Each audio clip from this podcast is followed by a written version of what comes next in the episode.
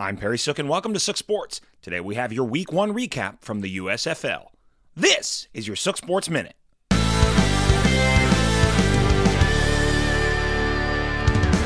Worth the wait.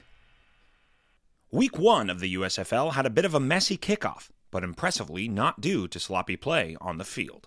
After Saturday's close game, with the New Jersey Generals falling in the final seconds to the Birmingham Stallions, twenty-eight to twenty-four, weather was the toughest opponent on Sunday. After an hour delay, the Houston Gamblers' defense eventually smothered the Michigan Panthers, causing several fumbles, scoring on one of them, and winning seventeen to twelve. Sneaking in under the clouds, defense again came up strong, as the New Orleans Breakers' pick six and safety on a block punt proved to be too much for the Philadelphia Stars to overcome, winning twenty-three to twelve. The final game between the Tampa Bay Bandits and the Pittsburgh Maulers was ultimately pushed back to tonight because, you guessed it, more bad weather.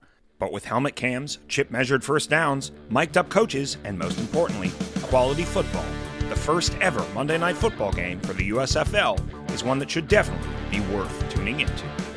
This is your Sook Sports Minute.